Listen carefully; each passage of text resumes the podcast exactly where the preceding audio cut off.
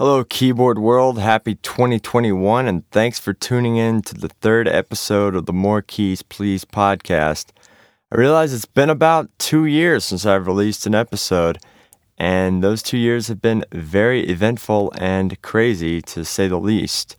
In this episode, I interview my friend Mr. Greg Asadoorian shortly after meeting him in 2019 on the island of Aruba. He is a resident piano player on the island for the two busiest tourist months of the year.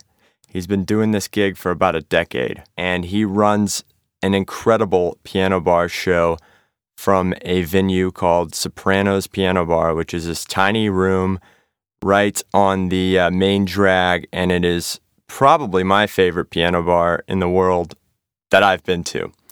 Uh, Greg absolutely knows how to command a crowd and get to all of the requests that came to him. I was so inspired uh, after this trip that I decided to quit the band that I was playing in and pursue piano bar entertainment, which is kind of where I started as a musician, playing requests and covers just solo, maybe with the drummer or a couple other musicians, but definitely a piano bar style. And I've been doing that for two years now with the help of Greg. Greg has been super, super responsive to every single one of my millions of questions regarding gear, crowd management, and playing styles. Greg has also turned me on to some of the gear that he uses, uh, two pieces in particular the CP33, which we talk about during the uh, conversation that you're about to hear, and the Dutch Grand Piano Shell which is a beauty. It's um, it's lightweight, it's elegant, and it really enhances a performance, especially for private parties in places that do not have pianos. I love it. I bought one uh, from the Netherlands, had it imported, and it folds up nicely, fits in my SUV, fits on top of my SUV, and is just a wonderful conversation piece. And Greg, uh, I owe it to Greg. You know, these past couple years, uh, I believe this conversation is what what really did it. It changed the course of my musical career, and this episode is long overdue. One more thing I want to add is uh, we are on the island, so you will hear wind and island sounds, which actually uh, are quite nice because we digress from talking about music and talk about the island of Aruba, which Greg knows quite a bit about as he's been doing this gig for a while. Let's roll episode three of the More Keys Please podcast. Greg Asadoorian, Aruba, January 2019.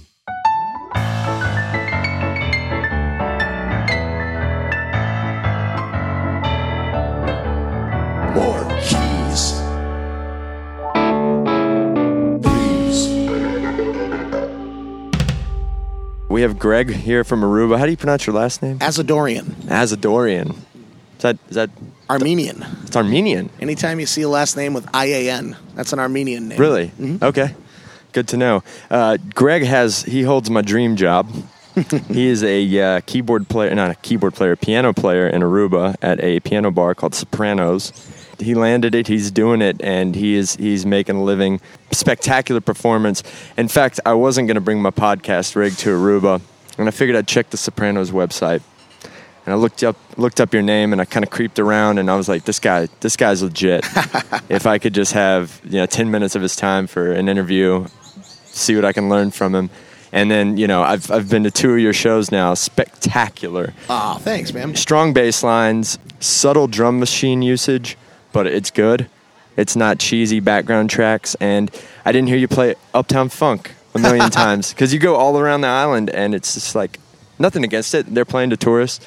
I didn't come to Sopranos to hear Uptown Funk mm-hmm. a million times. It's, it's so. nice to get. A, usually, so, I just get a Bruno request, and my go-to if they just write Bruno is uh, I like doing the lazy song. Yeah, that's nice. Yeah, it's got a little reggae feel. Mm-hmm. Is there much reggae on this island? I haven't found any. Uh, it, not really. Depends yeah. on what the bands are doing. But the local bands really just cater to the tourists that are here. So you'll see even local bands are playing Bon Jovi songs just to uh, get them up dancing. Oh, really? Yeah. They do a nice job though. It's it's a decent music scene. It's always hit or miss, you know, with a vacation spot. But so what's it like? You you wake up around eleven. You go Just hang out. The day, yeah, live, yeah, live the um, dream. Depend, depends on the day. It's definitely not vacation when you're down here because I'm working six nights a week. Um, it's a long show. You know, it's we're open for five hours. I'm on stage for about four hours of that, and it's it makes a long, grueling night. Really, the hardest part is just keeping your vocals in good shape. And uh, you, you have me breaking one of my rules. I usually would never drink in the daytime, but we're Oh, really? enjoying a nice little Amstel Bright while we're having this chat. Yeah, yeah. I. Uh, But uh, daytime, it's always water and tea time. And I'm uh, sure you'll, I'm sure you'll crush it tonight. How did you How did you end up uh, doing the piano bar gig? Is this something you've always done? I basically I got out of college. Uh, I was a music business major at one of the University of Massachusetts Uh-huh. schools, and I thought coming out of school I was going to end up working for a music label and go be an A and R guy. And this was late '90s, and that all seemed possible then. And I'm really glad I didn't follow that path because. Uh, You know what the music industry's turned into now. Yes. And the typical um, A and R job for record labels really isn't there, and not that same thing anymore. So I um, just gotten a job out of college working for a store that was a Steinway rep. They were selling Steinways, and so I worked for a piano store, and that's great until you're in you know central Massachusetts and not selling a lot of Steinways. Yeah. So it was, uh, I, w- I was, it, I was 20, 23 years old. I was ready to do something a little more exciting. And I happened to go on a family cruise and noticed um, a piano bar on that. It never occurred to me that that was something that was possible. I always assumed a piano player on a cruise ship would be, you know, doing jazz or the cocktail scene in the corner. Or the Um, theater or something. Yeah, and I was it was a carnival ship, and they had their piano bars are very featured front and center room. Yeah, we were just talking about that. Mm-hmm. Yeah. and I, so I got to meet someone that was doing that job, and I said, "This is something I want to do." Was it fantasy class? Was it one of those? I the first one I started on, uh, well, I, I saw it on the Carnival Destiny, which has now been turned into the Sunshine. Oh, okay, so this is a larger. Um, but, well, that was the one I saw it on first, and then my first time working on a ship. Uh, once I went through the audition process and got the job, I was on the Carnival Celebration, which is smaller than the, Yeah. smaller than the fantasy class. So that was my first job on, and I did a six month contract. That was out of Galveston, right? At the time, it was New Orleans. At the time, well, even even It was out of. New Orleans, and um, Oh, just like four or five nights. I tell you, the ship was well past its prime. It was, you know, old when I got on it. It was uh, lasted a few more years, but uh, still some of the greatest times I've ever had because I made such good friends with uh, the other entertainers and crew members on that ship. And it was just, uh, you know, that that whole. It's like your freshman year in college. Everyone remembers your first time going away and doing this, and that was like that magical experience for me. I bet it was a madhouse too. Those four and five night cruises. Yeah, well, this was doing get- sevens. Oh, this is doing sevens. Yeah. Because I know the four and five nights you get just drunks, like com- like you know sevens you got more of the family. I feel like, but four and five is more just people wanting to just get away and just drink and just. Well, I went from um, the celebration, then I moved up to one of the fantasy class ships. I was on the Inspiration. Okay. Still out of that one came to New Orleans as well. Then I moved up to the bigger ships, and I was on the Triumph and the Victory when those Okay. were brand, brand new. And What uh, what was your favorite type of cruise? The the the shorter ones or the longer ones? As far as a piano bar perspective. the shorter ones were definitely more high energy. So whenever you had the four and five day runs, it was People are wanting to cram it they in. They definitely wanted to come party. They, were Yeah. they were there for a Yeah. purpose. That's uh, And this was before the uh, drink packages were popular, so I can't imagine what it would be like now. well, people were sneaking their booze back then, Yes. so they were um, equally as shitty. But um, Now yeah- for that, I just you know it was trial by fire. It's like here's the room, go do it, and figure it out.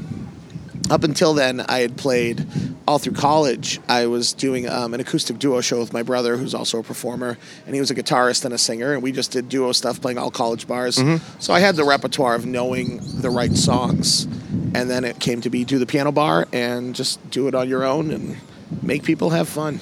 Now the piano bar on the on the cruise ships, it's it's an actual acoustic piano. Do you do you prefer that, or do you like just banging on an electric piano? Absolutely not. I would. I'll take the digital piano any day of the week. yeah, always I can't tell you how many times it was tuning, broken strings, and a- amplification was always an issue too. You know, they'd throw one uh, SM57 in the piano, and that would be the That's it? That- They don't have a pickup? Sometimes too. Then now they do. Back then, this was you know in the early 2000s. It was you know throw a mic or two underneath Oh, the, the lid and uh, try to EQ it.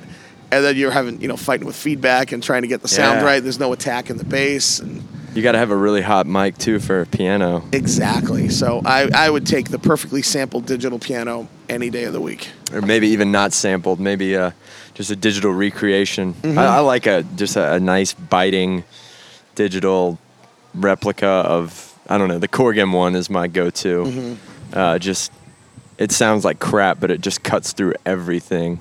For me, it's the uh, the Yamaha CP33, which has been a mainstay for the past, I'd say, 10 to 15 years in uh, the piano bar circuit. And number three, the mono the mono piano patch, is just absolutely perfect for what we need it to do. That's it. Mm-hmm. CP33 mono. That's the that's a staple in the uh, In- piano bar world. Yeah. Really. Now the, the they stopped making the 33 about three years ago, so it's party bus coming by. us. Yeah, that thing is uh, not that one, but the other one's nuts. By the way, we're you're hearing the trade winds, the Aruban trade winds uh, in the background. We're we're on location here on the beautiful sunny island of Aruba. It's the second best drinking water in the world. L- little little Aruba plug. it's fantastic. I recommend. Is this your favorite island to work on? Uh, I have a lot of islands I like for different things, but I'd say work wise, this is absolutely my favorite one to come play on. Really?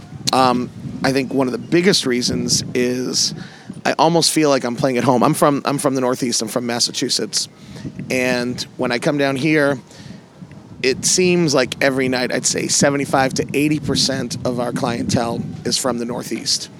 So Yeah. we'll have so many people, New England, New York, you know, New York tri-state and Philly, and Yeah. just all those Northeast areas are represented down here.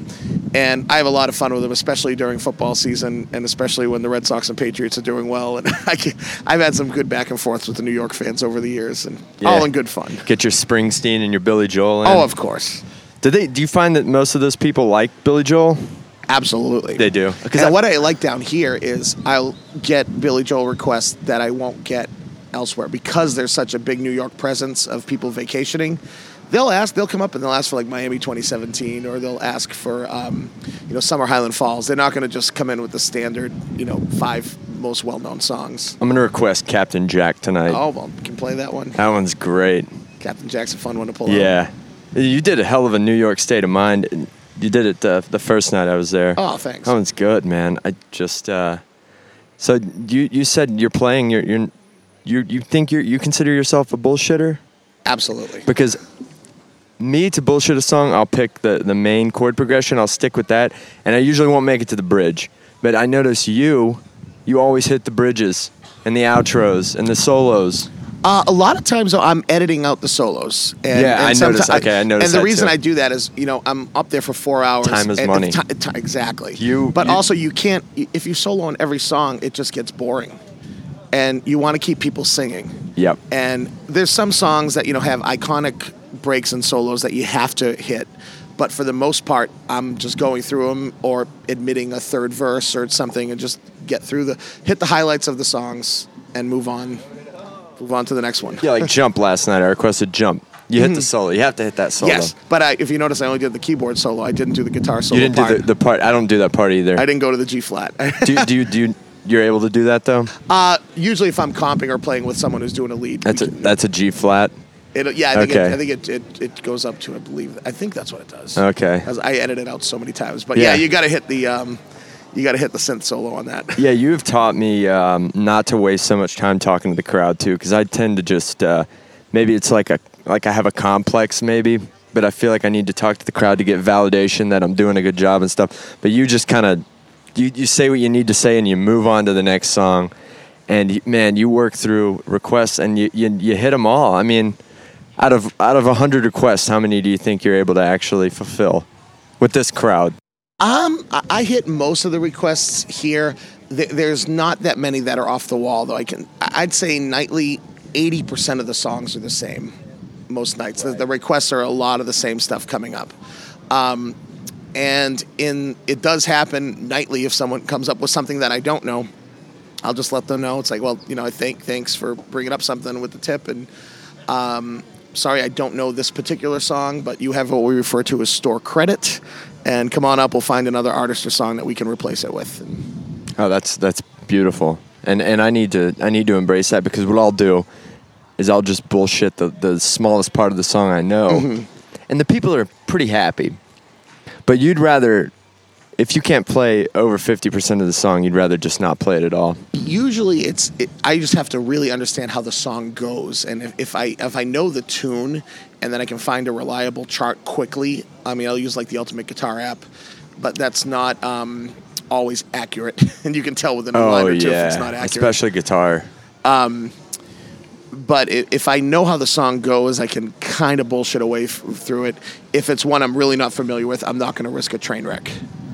And uh, that's when I'll know it's like it's not even worth trying to fake my way through it. Let's find something else, and they'll give me another artist, and uh, we'll just say, okay, let's move on, and Yeah, there you, we go. You keep it you keep it consistent and, and classy, which is uh, something I need to take notes for because I can I can just deliver the audience shit and then maybe maybe it sounds good to some people, but then some will definitely call it out and say he didn't know that song at all. Why did he even attempt it? The only, you can get away with that once or twice a night. I find, like, um, if you let if you set the expectation really low and say, "Listen, folks, I've never tried this in my life. Yeah. Let's see how this works," and then you kind of get them on your side. So even if you do struggle through it, you'll uh, you gave it a shot. And if it's really bad, just stop it and move on to something else. And if you do a passable job, now you've impressed them. Over Yes. something, but you can't do that more than once yeah, or twice you, a night. you take them on your journey. Yeah. You say, "Look, I don't know this. Let's let's try to figure it out together." Yeah, but I won't take that risk unless I'm 50% certain I can at least get through the highlights of it. Yeah. It's a calculated risk. Once you did the cruises, you then how did you get into this piano bar circuit I- I- outside I, of came, I came on off, land? I, I came off of um, a five year run working for Carnival, and I used to go out for eight months at a time. It wa- it was long stretches, and I really enjoyed it. And then when I came off and it was time to leave ships, um, I discovered the dueling piano world, and I went to the the dueling club in Boston and went and met some of the people that ran that, and started auditioning and playing there and getting some shifts and just started the journey of getting into dueling pianos, and it's been a, I've been doing that now, God, thir- over 13 years, and it's been a great uh, great mainstay of my performance schedule. That's what I do most of the year, and then I come down here and do the solo show and a couple other solo ones here and there. But most of the time, I'm doing dueling pianos throughout the states. and how are you, it's a tour it's a touring show? Well, there's probably 20 different ways that I'm doing it. A lot of it is just regionalized clubs, and there's some different companies. And you know, I work independently for all of them, and I have my own brand as well. If you look up Shenanigans Dueling Pianos, and also under Greg Asadoorian Entertainment, you can find that online. Um, I'm the entertainment director of a of a dueling piano room in Newport, Rhode Island, and Oh, we're re- cool. we're really big in the summers, and now we're we're doing just Saturday night shows starting spring into the fall as well. So I'm going to fly home from here on uh, the first of March, and I'm doing my first show in Newport on March second. so, but in the while you're here, you're you're still running the show down there. You're hiring entertainment and yes, yeah, I have um, a couple other rooms that I'll you know help help staff, and I have one at a ski resort right now, and yeah, constantly talking to new places. Cool. And then there's some places in the Midwest that fly players in, and I've been going. I've been going to Nebraska for over ten years. Do you outfit the rooms as well? Are you in charge of that? Like, Um, like getting the shells and everything? Some yes, some no. The shells being the uh, Like the one in Newport, I, I got their shells, their piano shells, and found the keyboards and you know helped them set up the stage and the sound design. Um, other times it's we're bringing in our own gear, and sometimes they have what they have, and we can make it work and see if the show lasts. For those of you that don't know the the secret about piano, it's really not a secret, but it's uh, most piano bars are, are digital pianos, or at least dueling piano bars. I mean, if you go on a cruise ship or like a, you know a classier joint, it'll probably be a real piano, right? But then, A, a lot will be, yeah, um, but you know I always tell people if that's a good enough system for Billy Joel to use on stage, it's good enough for anyone else. He, he uses He a Kawai. VPC one, and uh, he's a Kawai, right? he's got a Kawai. Yeah, yeah, yeah. He's got the Kawai, With, with a redundant main stage rig, Yes. running a receptor, right? Yep. Yeah. and he's got I think the, um, he's running Ivory for his uh, piano sound. Yeah, when when I'm on YouTube, I, I love watching rig rundown videos. Billy Joel's rig is cool because Mm-hmm. Oh, you see uh, the David Rosenthal interview? is that uh, Is his musical director and keyboard player? oh okay no I didn't see there- that. there's a four part series that breaks down his rig oh, and yeah, yeah, Rosenthal's yeah, one. yeah, yeah, yeah. Yeah, so I saw yeah Billy Joel and then and then yeah Rosenthal. I didn't know that was his name, but yeah, mm-hmm. his man, his rig is the most complex shit I've ever Oh, seen. it's insane. Dude, he has like an iPad doing this. He like reprogrammed his iPad to, and he has redundant keyboards on this side and the mm-hmm. other side, and two main stage and A B switches, and just and he has um he has hardware backups of every soft synth he has. Mm-hmm. So if if his both of his main stages were to crash, he could launch the built-in patch. Eh, yeah, that was nuts. Yeah, it's a fun uh, little web series. You know what else I like to watch is the um, gospel musicians. The I love B three. I love watching B three. Are you, are you much of a Hammond guy or? I love the sound of it, um, but it's never anything I've had a lot of experience with. So it's something I really respect and know that it's it's really its own thing. You can't just be a piano player and all of a sudden get thrown on a B3 and be able to replicate what a real organ player does. It's its own animal. It's And, uh, is. I've, I've never had the experience of really working with that. So it's something that I just admire from afar. Yeah, yeah. It's it's hard, man. When I first started playing, I was looking for the sustain pedal, and and then you don't have you don't have trial notes. Like if, if you know with a piano, if, if you're thinking maybe I, I need to hit the B flat, you can lightly tap it and hear how it sounds. But on a Hammond, you don't have that because it's either on 100% or off. So um, yeah, it's it's definitely a different animal. So you you you're strictly just piano. You don't. Do you ever use Rhodes or Wurlitzer at your Um, gigs? It depends on the song. Normally, in the dueling piano world, we really keep it just the piano sounds. The mono piano. Yeah. Here, I, I can change around a little bit um, to suit it. Like, there's some songs I'll, I'll do a little layering of, uh, especially if it's a ballad, I'll do a piano with a string layer on top. And that just adds a little that adds a little depth to the holding the chords. Or sometimes I'll layer an organ on top of um, the mono piano, and to get that, like if I'm doing a, a song, say like Springsteen's "Hungry Heart," I'll layer uh, an organ Okay. sound on it just because it's so iconic to the actual sound of the Yeah. Um, or if I'm doing "Don't Stop Believing," I'll put an I'll put an electric piano and a chorus effect on top of the regular piano, okay. just to kind of emulate that sound a little bit. So, oh, so you'll actually switch to a different sound, or do you just No, grab I- your I just- I- modulation wheel? No, it's not even the mod wheel. With the CP33, you can just uh, hit both of both um, sounds at the same time, and they'll layer automatically. I need to learn about the CP33, man. I, I'm not It- in. it's it's old tech, and uh, I wish they still made them. Um, but it's it's just so been a workhorse. I was always a workstation guy Mm-hmm. because I just love the versatility. But um, yeah, the stage piano. What's the what's the one that Roland makes that everyone uses? RD2000. Yeah, probably. I think You've never you've never dealt I'm, with those. I'm actually not a fan of the Rolands for two reasons. One, um, I, I just don't like the way their amplified pianos are. But one of the biggest reasons is their, if you notice, their modulation and pitch wheels are always set off the bass notes. So their keyboards are about six inches longer than everyone else. So they don't fit in a lot of piano shells. And then you have to get specialty cases for them. So just from a logistical logistical standpoint, I just don't like the Rolands. yeah, because Yamaha throws them on top. Yeah. And it makes just life a lot easier when you're putting it into a piano shell or you're trying to load it into a truck with other gear. Yeah, and they're they're. I'm really not a Roland. My first keyboard was a Roland Juno G. It's been great, but um, their their their pitch bend and their modulation's X Y, and you know it bounces back like in most keyboards. You can pop the modulation wheel and keep it in place. With with a lot of Rolands, it just falls back to center, and I, I don't I don't like that. Yeah, I used I, I did a contract on a ship once with a Roland keyboard and I wasn't a fan. I noticed um, just the action they were using got very spongy and couldn't take the abuse of you know a rock and roll piano show being played on it nightly, and it looked all the A's got depressed. It was Really? a, a strange thing. Like they were It all happened linked. on both. No, they were all just like they they weren't popping back up. Oh, so it must have been how A's. the yeah it was. However, the action was designed, the A's couldn't. The A's were linked together somehow. They weren't linked together. I just think it was a soft spot. Maybe they might have done it in like Ah. one octave at a time, and the A's might have been a weak point. or maybe everyone just plays the shit out of A's. Maybe Maybe A's. Uh, so A, do A is the happiest of all keys. you feel you feel I think A is the, the brightest and happiest of Huh. the keys. G's definitely like the most comfortable, especially for guitar players. Mm-hmm. Or E for them too. C for piano players. God, every man. E for flat the, for the horns. for the longest freaking time, I was transposing everything, and it was such a dangerous black hole. I'm so glad I got out of that because now I'm I'm struggling through. You know, if we play a song in like G sharp, it's uh it's hard because I can't really solo in it, but it's it's a workout, right? Sure. Yeah.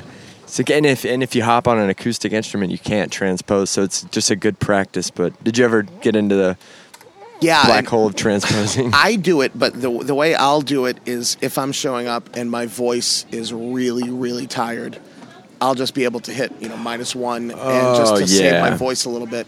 And yes, I could take everything and play it down a step, but do I really want to play Piano Man in B and think about that and doing the Oh changes? or it's like, am I just going to play it where I'm in muscle memory and hit the minus one and not have to hit the high note? as high? Absolutely. Let technology be your friend. It's easier when you're a solo player versus working with another musician. When you do solos uh, for songs, you do you use uh, blue scale type stuff? Yes, mostly. Yeah. That's uh yeah, a lot, guy lot taught of, me a lot of minor thirds. Yeah, a guy taught me that a long time ago. I was I was in a band and that uh, minor third and minor seven. Those are your just like that C blues scale and Yep. then just do that. Yeah, minor third, minor seven. That saves that saves a lot of downtime. And playing with bands is hard because you, you have to know when to not play. Mm-hmm. That that there's a trade winds. The hard thing about going from doing the piano bar shows to being in a band was just like people were just like, "Shut the hell up, Thomas." I have that all the time. Way time. too If I- much I- keyboard, man. If I'm playing with a band, it's like Yeah. I, I don't know what to do with my left hand anymore. It's left like, hand if is- there's a bass player, it's like, oh, geez. I, Do you listen to pop music just to stay on top of your game, or do you get enough of it just walking around town? Or um, I usually do when I'm home. When I'm down here, I get into a little bit of a rut keeping up with the newer stuff because our clientele tends to be, um, you know, not the kids that are going to clubs at home. So we're getting a lot of the older requests. So whenever I come down here, I do an eight week run when I'm here. And uh, I'll end up, if anything new is coming out, I probably haven't heard it yet. Um, but when I get home and I start playing college bars, then yeah, you have to have it down. so, like, if if if people come in with um, Ariana Grande requests, would you be able to do? I could probably pull off something. Like just the other night, we had like I was getting like Taylor Swift and um, wow. and uh, you know Miley Cyrus stuff comes up, and it's like oh okay yeah, I actually can play it. What about Cardi B? oh Cardi B? I can pull a little bit of Bodak out, You, you could you could do that. a little bit, Wow. not the whole thing, but enough to satisfy them. Just let them know I know what they're talking about, and Man, yeah, at least get the hook. That's really impressive. I my pop ends at like 2000. Like back that ass up is like where where I end when I want to get to the younger people because the older people are who who you're playing to most of the time at bars and you know Springsteen, Billy Joel, and John. That usually uh, will carry you through a night. But you having to do requests, you actually have to fulfill requests. Yes. See, my kind of my, my gig when I was doing it was was requests are kind of optional. But Mm-hmm. No, that- that you, is the you show, yeah. Mm-hmm. have to. You, I mean, it is all requests. So you have to stay on top of songs. So you practice. Do you have a practice routine or? when I'm home, yes, and a lot of times it's just listen to songs and try to remember the the melody of the verse because the the choruses usually everyone knows just by osmosis. You know, you're gonna remember the chorus just from hearing it a million times. The verse, like I just did it um, earlier uh, today. Someone the other night had asked for John Denver's Rocky Mountain High, and of course, I, I know the chorus and the pre-chorus part, and then it was like the third line of the verse. I couldn't remember exactly what he was doing vocally, so I went and pulled it up on YouTube and just listened to him. Like, ah, there he goes up on that pitch, and Ah. so it's just kind of refresh yourself on that that kind of thing. Yeah, you played that last night, right? Yeah, and if you notice, I didn't I didn't do the verse uh, cor- correctly. oh no, nobody noticed. I noticed. Nobody noticed. That's what I said. I got to look that back up and uh, give myself a course So on you that. you have Ultimate Guitar going on your iPad? I have Ultimate Guitar going on the pad. Also, I have my own. Uh, I just keep a GoodReader collection of all songs I've lead sheets I've done up myself. Good reader. What is it? Uh, that's just a um, my like my own pages and PDF files. It's just Okay. a collection of that. It's uh, and that is just files that I've made myself, and I know that those lead sheets will at least be correct. so they're just you just have a collection of PDFs. Yeah, Do you have it alphabetized by like, Mhm. artists or? yeah, and you can you know do a quick search on that. But Yeah, I you get around pretty quickly. Yeah, a lot of times it's it's different on the solo show. It's if you need to pull something up. I try now with all the big songs, of course, you don't need it. But when you when you're dealing when you're by yourself and you have to ca- have such a wide range of requests, you know, it's a nice tool to have on stage. Oh, I think we're being asked. I'll, I'll take another beer. Well, yes, we'll take Yeah, two yeah. more. Thank you. Yeah. Our, our lovely Uh, no- waitress no- is asking to bring us two more Amstel Brights. Uh, you're really breaking your rule now, I know. Greg.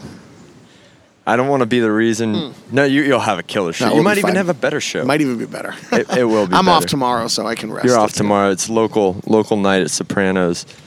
But no, being um, you know, I know in the dueling world, having the pads on stage is a big, highly debated and contested topic. Contested The topic. pad, the drum pads. no, the um, the iPad.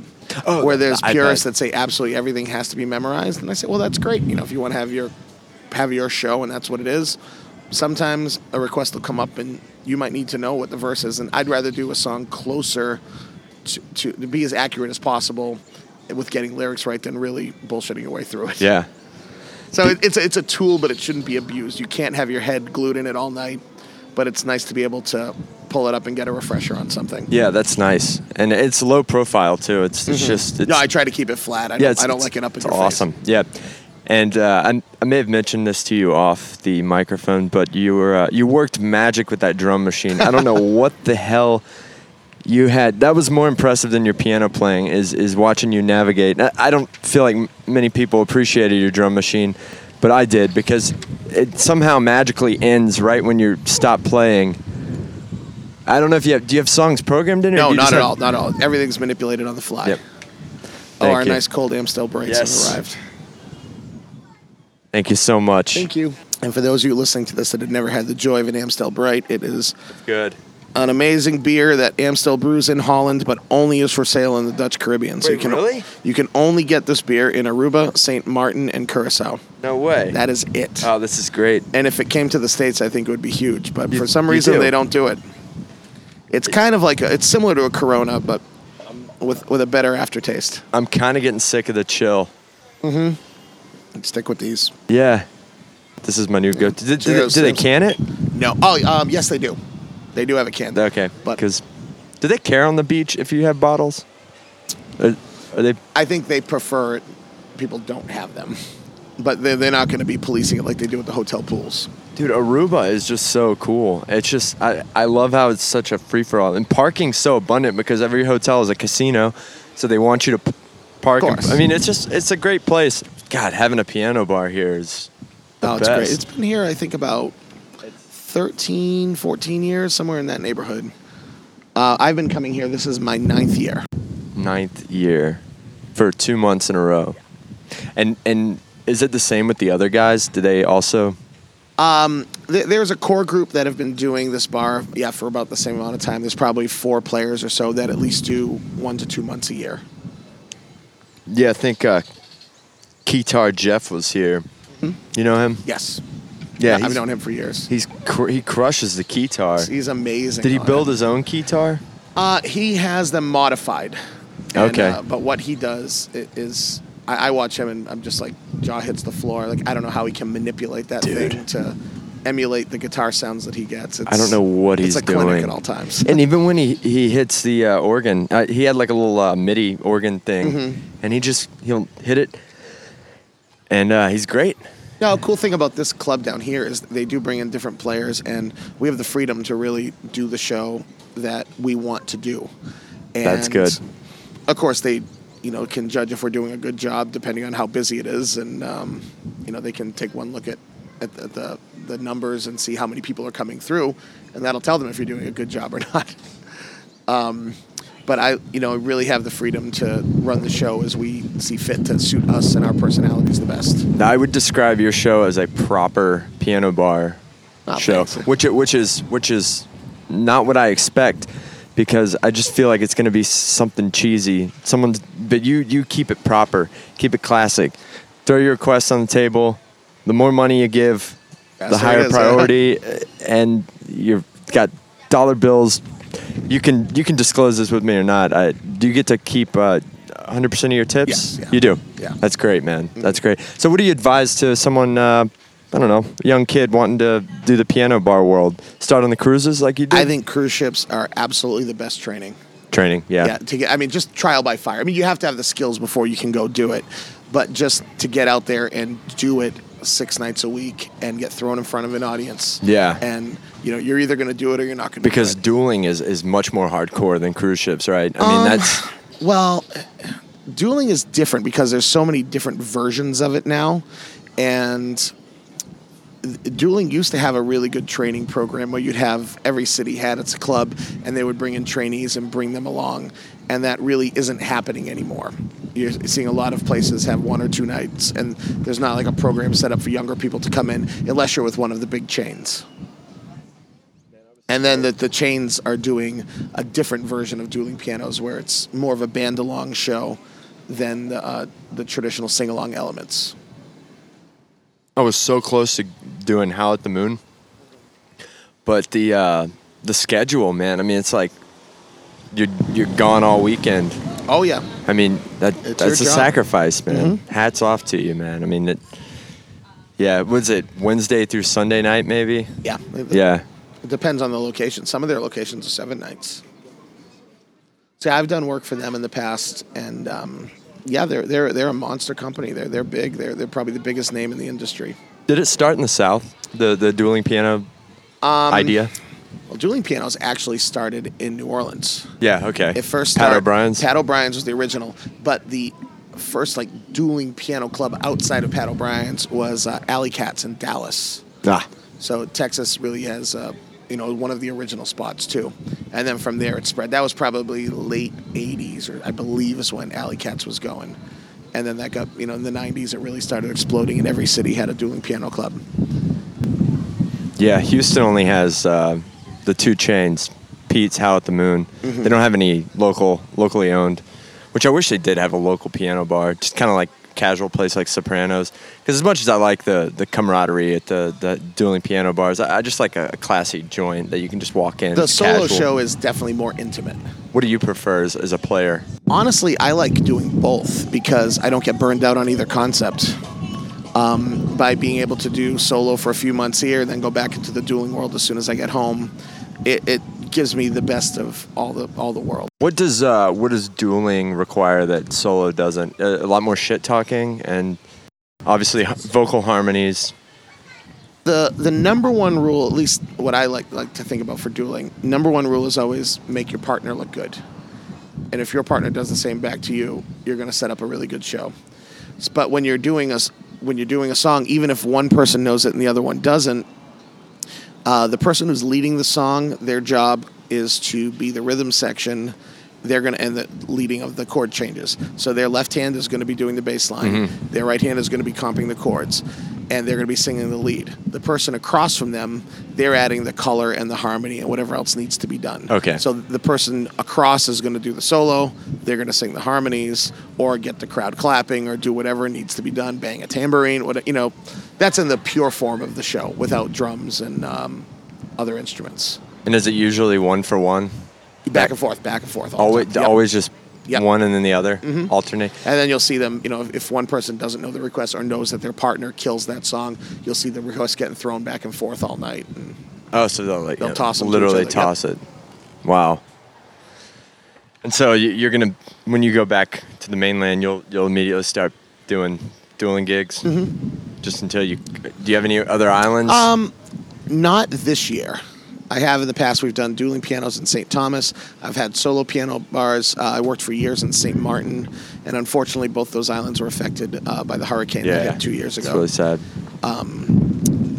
and there's been other scattered piano bars throughout the Caribbean that aren't around now. But um, I, I used to do islands six months a year.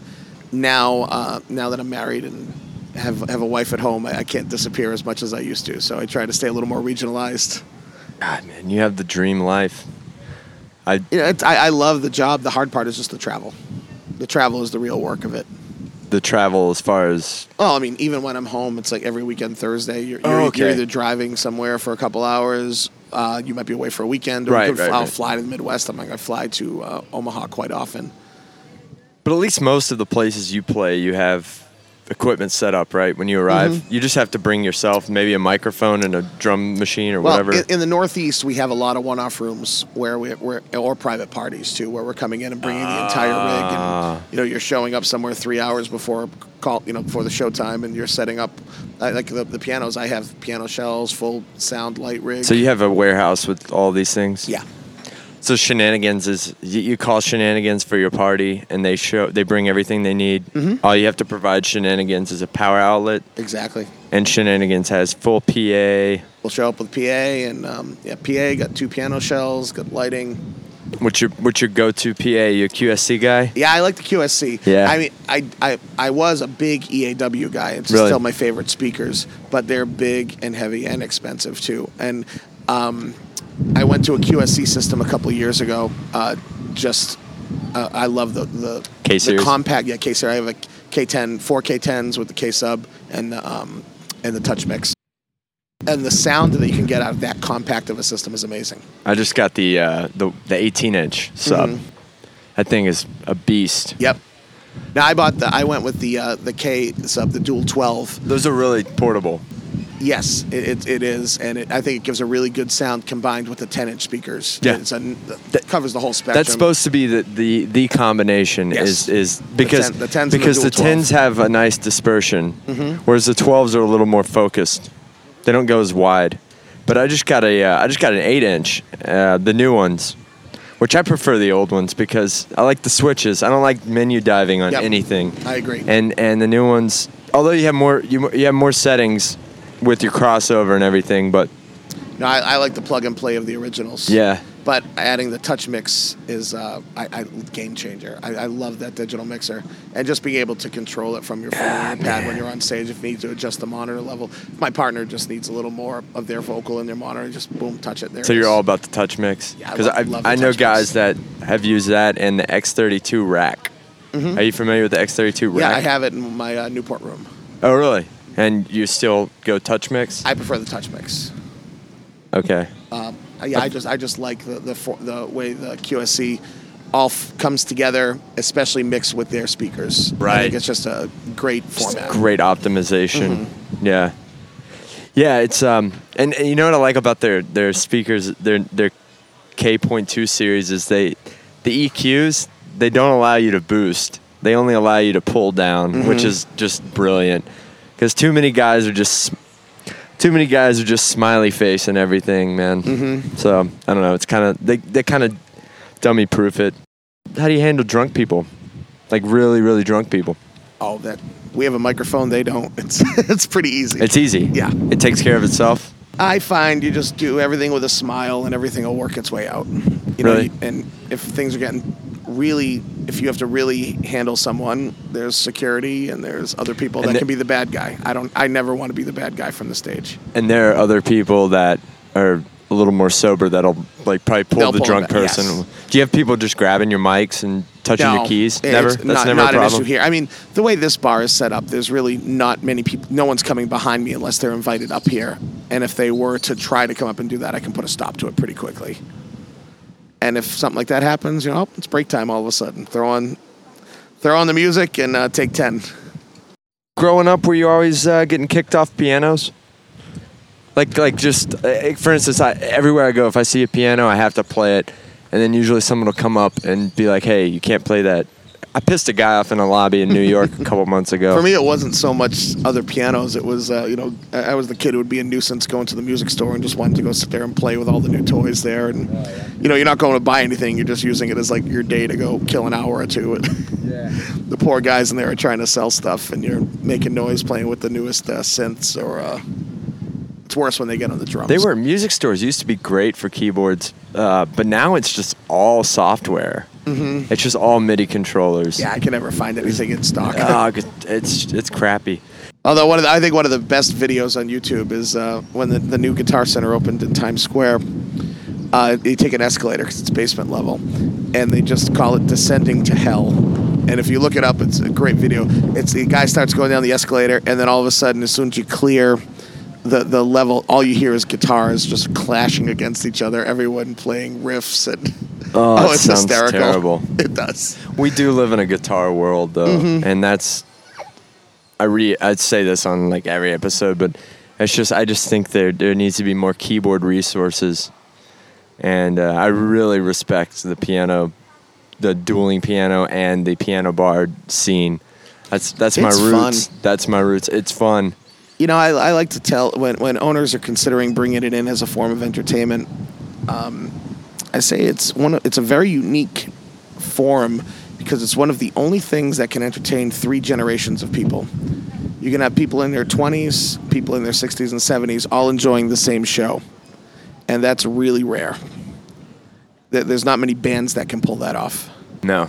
and you know, it's um, so it's a nice way to be able to cover a lot of ground. And um, there, there's times like I'm, when I run my show in Newport, we'll have we, we have a lot of bachelorette parties coming in, but then we'll have you know older couples that are there for the weekend, and they'll come in and they'll just have so much fun watching the bachelorettes do their thing, having their night out, and it creates a nice little community sense. Yeah, it's nice, and and with you know with social media and, and all these distractions, everyone needing their little dopamine hit. You have short attention spans now, Mhm. especially with the younger generation, and you're able to cater to that because you just keep moving. You keep the crowd just going, and piano bars are good with that. And you can't really say that for all types of live music. Mm.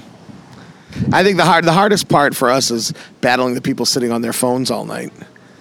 And there's been times like I've had people here at this club, you know, there'll be someone sitting there and she'll just be on her phone. Like I had this was a, a daughter with there was her two parents. She was probably in her early 20s or so, and she was there with her parents, and she was just on her phone so long. I went, I just, I snatched the phone from her hand. I- Really? and I put it in the center of the piano. I said, if you can make it 20 minutes without touching this phone, I'm going to buy you a shot. And her parents were clapping. They were so happy. So you, you'll do stuff like that. Yeah. You'll you'll make bold moves like that. Yeah. Did you think it, it could have failed? Oh, what's the worst that could happen? Yeah. So do you find yourself doing that more in the dueling piano world? Yeah, we can pull that stuff off too. Yeah, the key is uh, you just have to be respectful and never do anything that's, you know, offensive. Something like that is just kind of playing around, and you can make them be in on the joke. But some of the dueling piano shows are pretty like almost crossing the line. Yeah, I And mean, how do you I, know I where do, that line I, is? I, I do adult material and blue material as well.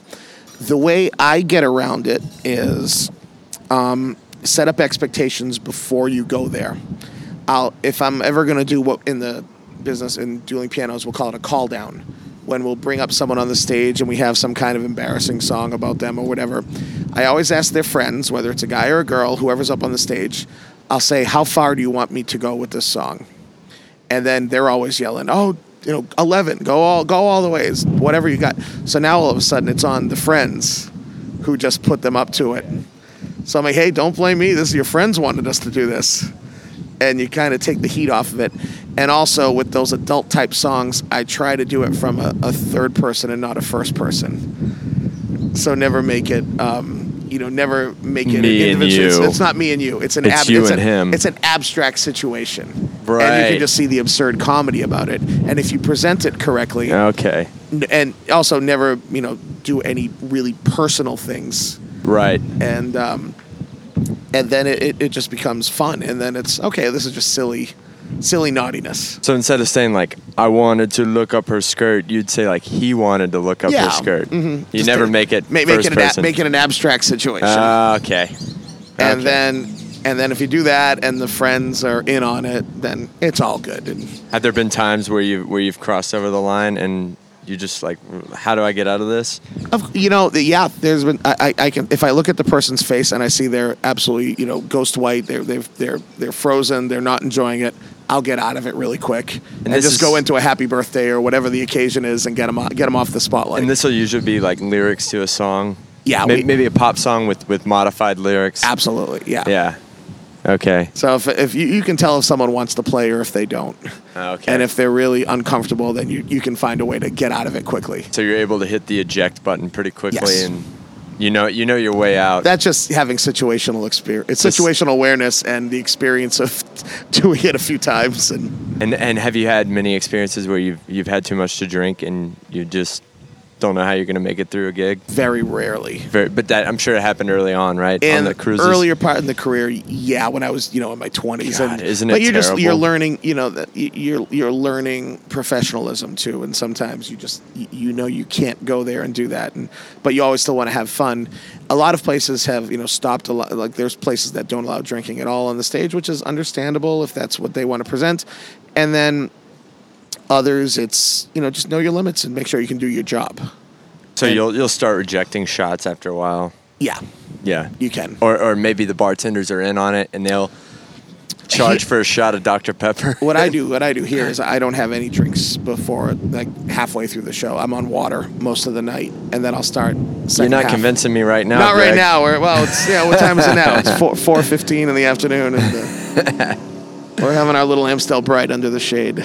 So, what could someone listening do to get to your level? keep keep plugging away, and you know, to get gigs whenever you can, and just play, play, play. That's it. And you can, um, you know, you can set up shows anywhere. I've done, you know, there's a lot of restaurant gigs I've done over the years. Find little pubs. You could do solo stuff. There's countless opportunities out Right. there. The hard part is, you know, it's usually not in your backyard. You have to go to it or create it somewhere. Right. It seems like the Northeast is pretty dense with uh, this this piano bar. There's a lot in the Northeast. It's Desire. just there's um yeah there is. It's it's a popular form of entertainment up there, but we end up working at a lot of different venues, so it requires quite a bit of traveling, and setting up and tearing down and all that fun stuff that goes along with it. Well, that's so cool. You're doing it, man. You're you're not only are you on a beautiful island playing piano, but you got you got things at home being taken care of. Mm-hmm. You got just pianos all over the place. Can't argue with eight weeks down here in the wintertime. Beautiful, man. It's hot here too, man. But then the the, the, the winds 83 keep and you sunny, cool. 83 and sunny every day. The winds keep you cool. The, the water, oh, it's sunshine here. No hurricanes. I'm sold on Aruba. It's a great spot. Well, Greg, Come back again. I think this is a good time to wrap it up. Sounds I good. really, really appreciate your time. I've learned a lot from you just watching you two nights, and tonight will be a third night. Thanks, Uh, man. I'm ni- taking notes. I'm stealing all your uh, all the requests. I write them down, and uh, I'm gonna go learn them. It's uh, everyone. Uh, I've I learn from everyone I work with too, and you, you're never you're never done. You're always picking up new tricks, and every time I sit across from a new partner, I'm like, oh, that that was a nice way to. I liked how they approached that, and then you kind of take it. You see other people's presentation, and then you mold it into your own v- version of doing it. It's, Right. It's it's just a, a, nice way to still be individual, but keep a concept going. You throw a lot of personality, and, and you're and Mm-hmm. You find out what works for you and sell that. What's the hardest song that you that if if someone were to request a song and you're just like, oh shit, how am I gonna do this? It's got to be Bohemian. Bohemian. it's just so involved. Yeah, There's a lot of parts to it, and but that's um, a good one to learn as it a definitely piano is. bar And player, because especially with the movie now. it, it comes up nightly.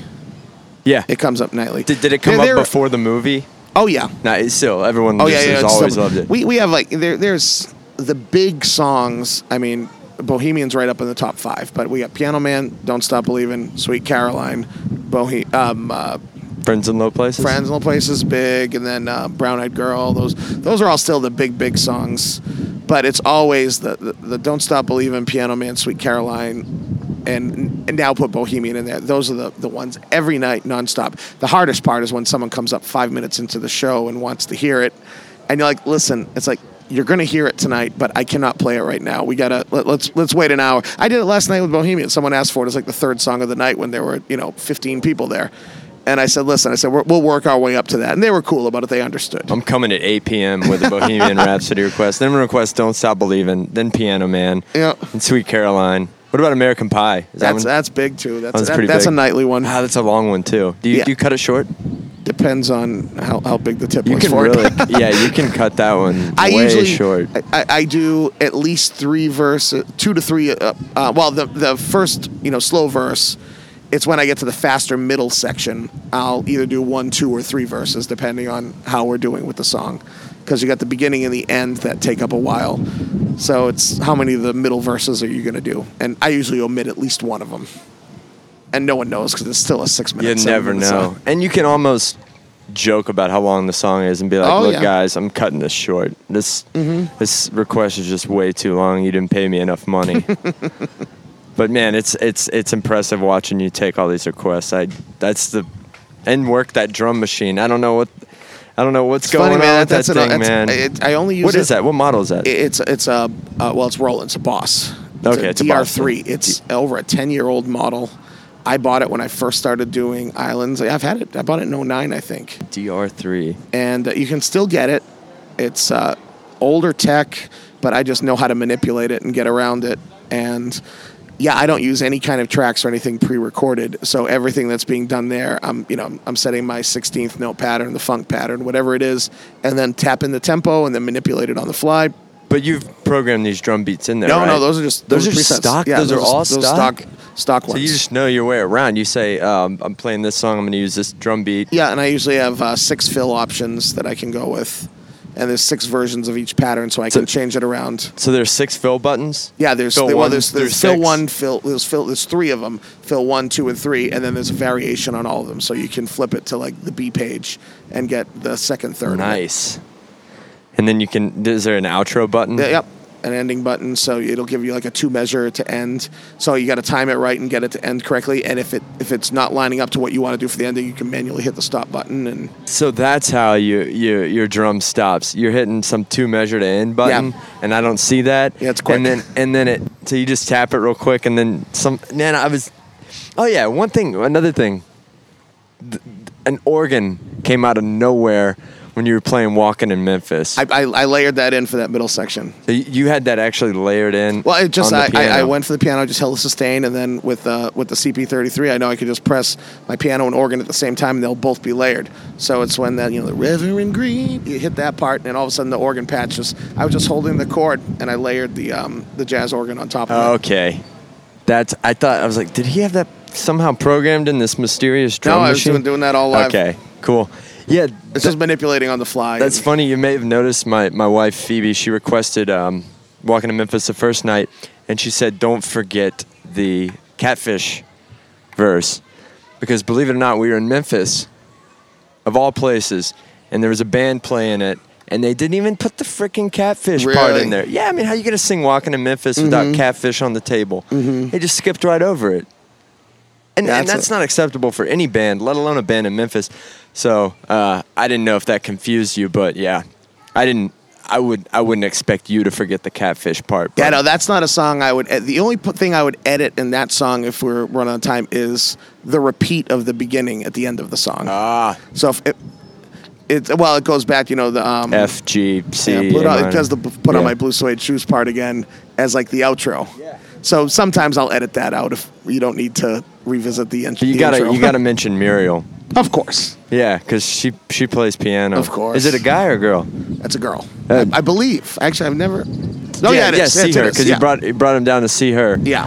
Yeah, yeah. You. uh So She asked me if yeah, you that, were a that four child. five one six at the end. Yeah, Muriel played, and, and then yeah, walking him. Okay. Anyway, I'm thinking to myself. No, yeah, I like layering. I like holding the um, the chord with the organ on there, then do a little harmonica that's stuff on cool. top of it. Is that a is that a E?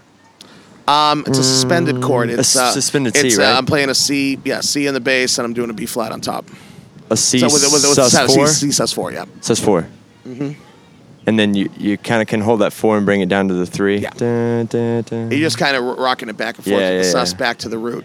But then Reverend Green is an E, E, right? that goes to yeah. E. Then but it's- then like it's an F. E seven, right? Yeah, then it, then it just chromatically climbs up till you get to the suspended G. So it chromatically goes from E to F, suspended The G. wa- walk through, yeah, walk to the F sharp to the G. All right.